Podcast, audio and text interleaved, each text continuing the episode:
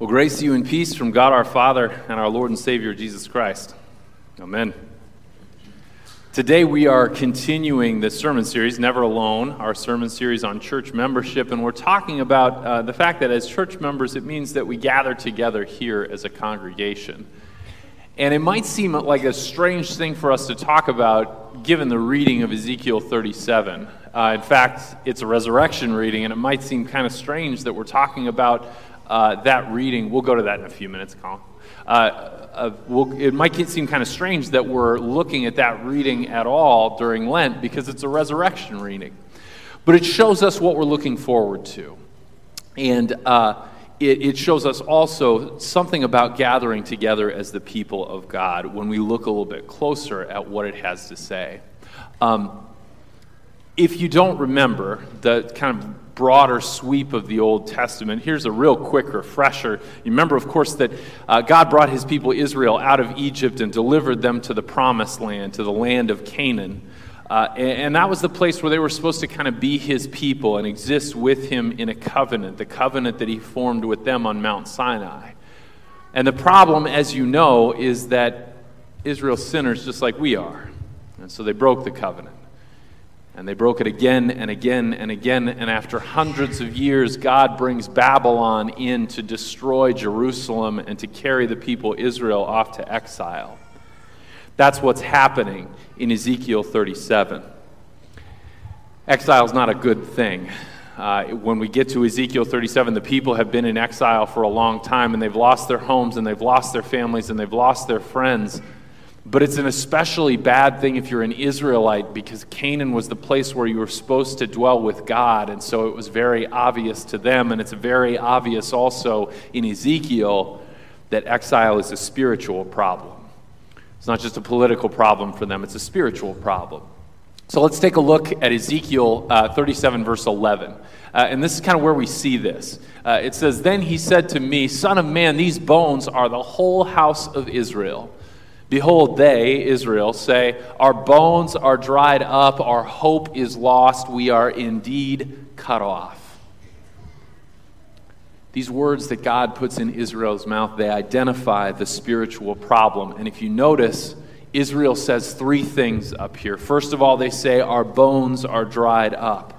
Now remember, this is the vision of Ezekiel, right? The valley of the dry bones thing. It's a spiritual experience. They're talking about a spiritual problem. Israel is spiritually dead. When you read Ezekiel 37, it's kind of an interesting reading because it doesn't happen very often in the Old Testament that people describe the scene. You know, a modern novel, if they were talking about the room that we're sitting in, they'd talk about the sun coming through the blinds and maybe the color of the chairs and stuff like that. The Bible doesn't do that. But Ezekiel 37 is an exception. Remember at the beginning of the reading, the Spirit of God brings Ezekiel into the valley, and he takes Ezekiel, walks Ezekiel all around the valley so he can get a really good look at all the bones. And he says two things. He says they're everywhere, there's a ton of bones, and he says they are very, very dry. And that's the point. He wants to make sure Ezekiel and we can see just how dry those bones are, just how dead the people of Israel really are. And the message of Ezekiel 37 is they're real dead. CPR is not going to do anything for these bones. There's no defibrillator in the world that's going to bring them back to life. Israel is spiritually dead, and that leads to the second thing in this verse in front of you, that our hope is lost, they say. Our hope is lost. Because they're spiritually dead, they're also hopeless. And the third thing they say up here is really a pretty interesting thing. We are indeed cut off. Now, the way that those Hebrew words work, they show us that what they mean is that they are cut off from one another. The people of Israel are cut off from each other. So this isn't just a problem for all of Israel as a group. It's a problem for individual Israelites. They are isolated. They are cut off. They are lonely. They seem to be separated from God when they're in exile, but they are certainly scattered from the people around them. They're dead, and they're hopeless, and they're scattered. And it's not just a problem for Israel. It's not just a problem in the Old Testament. It's not just a problem when you're in Babylon. We find ourselves that way more often than we'd probably like to admit. Dead is the first thing. You know, death is a spiritual problem. I mean, physical death. Not how you deal with death, not what you do with death, not how you cope. Death itself is a spiritual problem. Here's what I mean. Paul says this. This is from Romans. Therefore, just as sin came into the world through one man, and death through sin, and so death spread to all men because all sinned. Paul tells us that death is a spiritual problem. Death came from sin. Death came into the world through Adam. Death is something that we inherited too, because we inherited Adam's sin. And that means we're going to die. And it also means that we are sinners who cannot do anything to change that. That means we too are hopeless, unable to do anything ourselves to save our lives. And then there's that third piece, scattered. I read this Harvard study, and it was a study that they conducted in February 2021. And what they said is 70% of people, 70% said that they at least occasionally felt seriously lonely, that at least some of the time they felt seriously lonely. Now, I mean, you look at the date, February 2021, and it's easy to kind of look at that and go, oh, yeah, of course they said that. That's the middle of the pandemic when everybody's isolated and shut off, right? But the other thing I asked people was how that compared to 2 months before the pandemic ever started. And the numbers were only off by about 10%. In other words, those feelings of isolation, COVID just magnified what was already going on. And that's that we are a lonely nation. We're lonely people. We are isolated by all kinds of things. We're isolated by technology. We are isolated by tribalism. And now after COVID, we're isolated by habit, a lot of us. Many of us don't get together with people the way that we used to. And there's another thing, too. Pastor Brandon told us this a couple weeks ago, that sin itself isolates, pushes people apart, and that's true, too. We're a lonely nation, we're a scattered nation, and it's not just an out there problem. It's not just a problem outside the walls of the church. We see those same things in the body of Christ. Same things in the church. They're not just societal problems, they're not just social problems, they are spiritual problems. So the question is, what's the answer? Well, the answer in Ezekiel 37 is resurrection. It's the only answer it gives. So let's look at verse 11 again, but this time I'm going to add verse 12 along with it. Then he said to me, Son of man, these bones are the whole house of Israel. Behold, they say, our bones are dried up, our hope is lost, we are indeed cut off. We've heard that already. But here's what God says. Therefore, because of that, prophesy and say to them, Thus says the Lord God, Behold, I will open your graves and raise you from your graves, O my people, and I will bring you into the land of Israel. That's God's answer. These are God's words to dead and hopeless and scattered Israel. And what they do is they paint a picture for us. They paint a picture of what God is going to do. Notice he says that, Behold, I will do this. They paint a picture of what God is going to do, and they paint a picture of a revived and restored and regathered Israel. Now, this happens literally, remember? Happens literally when Israel comes back from exile and they're brought back to Jerusalem. But this is a spiritual problem. And just coming back to the land isn't going to cut it. They are spiritually dead, and the only answer is resurrection. And that, of course, gets literally fulfilled in Jesus. Not thousands of bones on a valley floor, but one man's bones hanging on a cross on top of a hill just outside Jerusalem. He's exiled from the city. He is exiled from his Father in heaven. He's exiled even from the earth when he's hanging on the cross.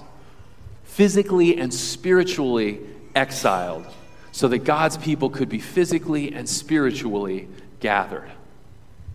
He's just as dead when he dies on the cross as those bones on the valley floor. But then there's Easter Sunday. Then there's resurrection. Resurrection that revives and restores and regathers. See, Jesus' death and resurrection, it doesn't just bring Israel back to a certain plot of land. It brings God's people back to their heavenly Father so that he can again call them my people. And Easter Sunday and the resurrection, it isn't just for Jesus. It isn't even just for Israel. It's for God's people at all times and in all places, which means it is for you, so that he can call you my people too. Death is a spiritual problem that Jesus' death and his resurrection solves, because he takes your sin on himself.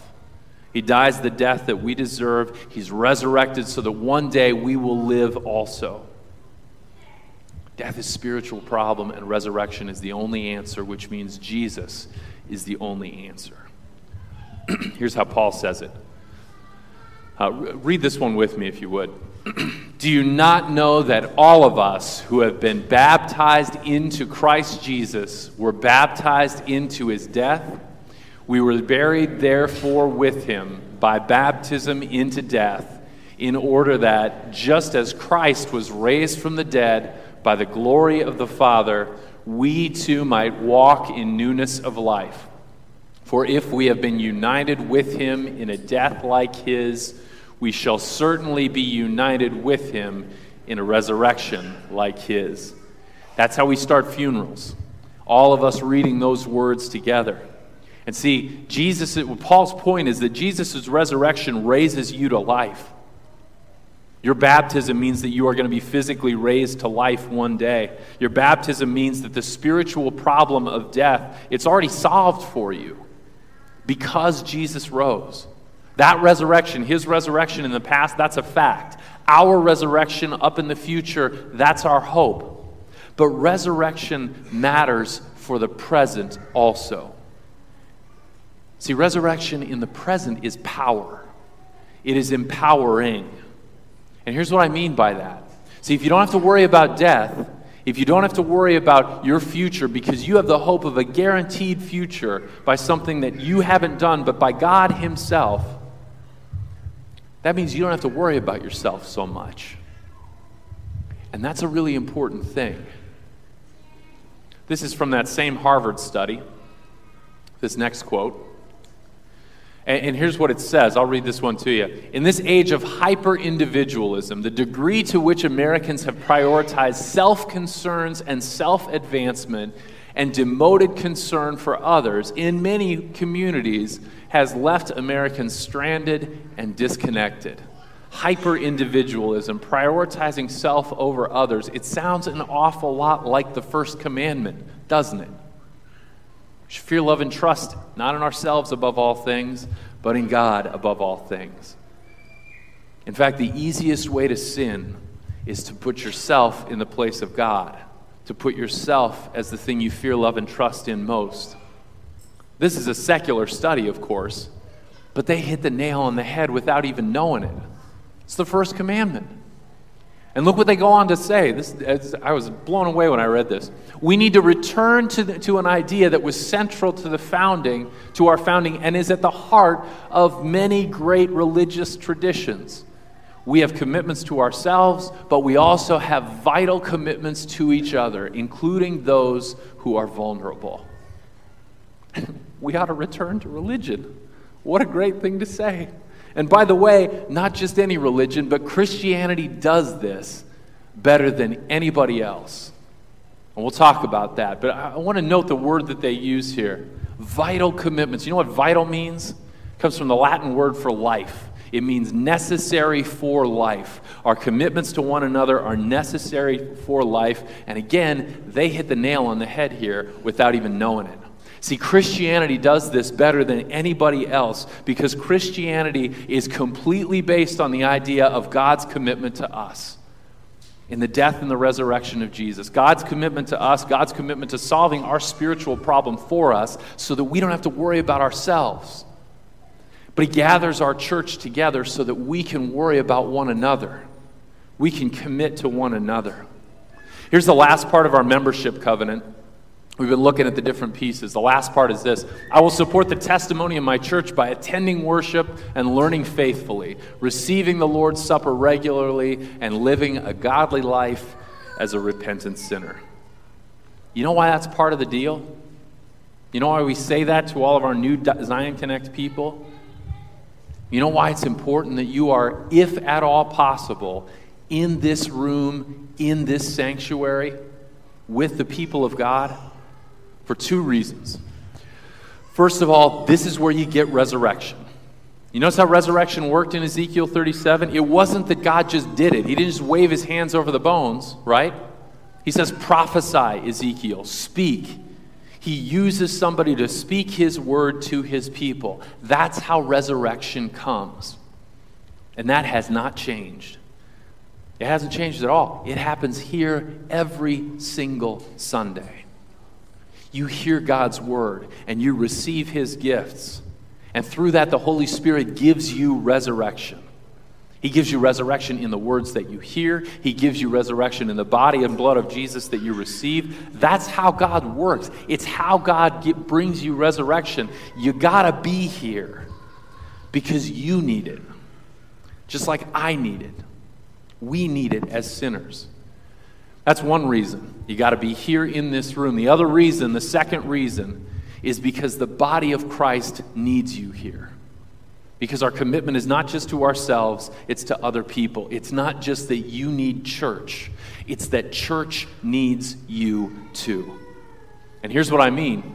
You know, when I go to shut-in visits, sometimes shut-ins, you know, they watch online, which of course, if you are a shut-in, I'm glad you can do that. If you can't get here, I'm glad that we have that. And you know what they talk about very often? They talk about their favorite thing about watching online. Guess what it is? It's not the sermon. I don't know what that says, but it's not the sermon. And it's not hearing the hymns even. You know what it is? It's watching people come up here to communion. It's seeing people come up here to the rail. It's seeing the people that they know coming up and gathering around the body of Christ. It's knowing that the people of God are together, that the body of Christ is together, even if they can't be here to be with us. It's knowing that, and listen to this, it is knowing that for people that they care about, this is important. This matters. Being here, gathered here around the Word of God matters. You gotta be here. You gotta be in this room gathered, if at all possible, because when you do that, you are saying something. When you do that, you are helping other people in their faith, even when you don't know it. So I'm going to end today with an exhortation.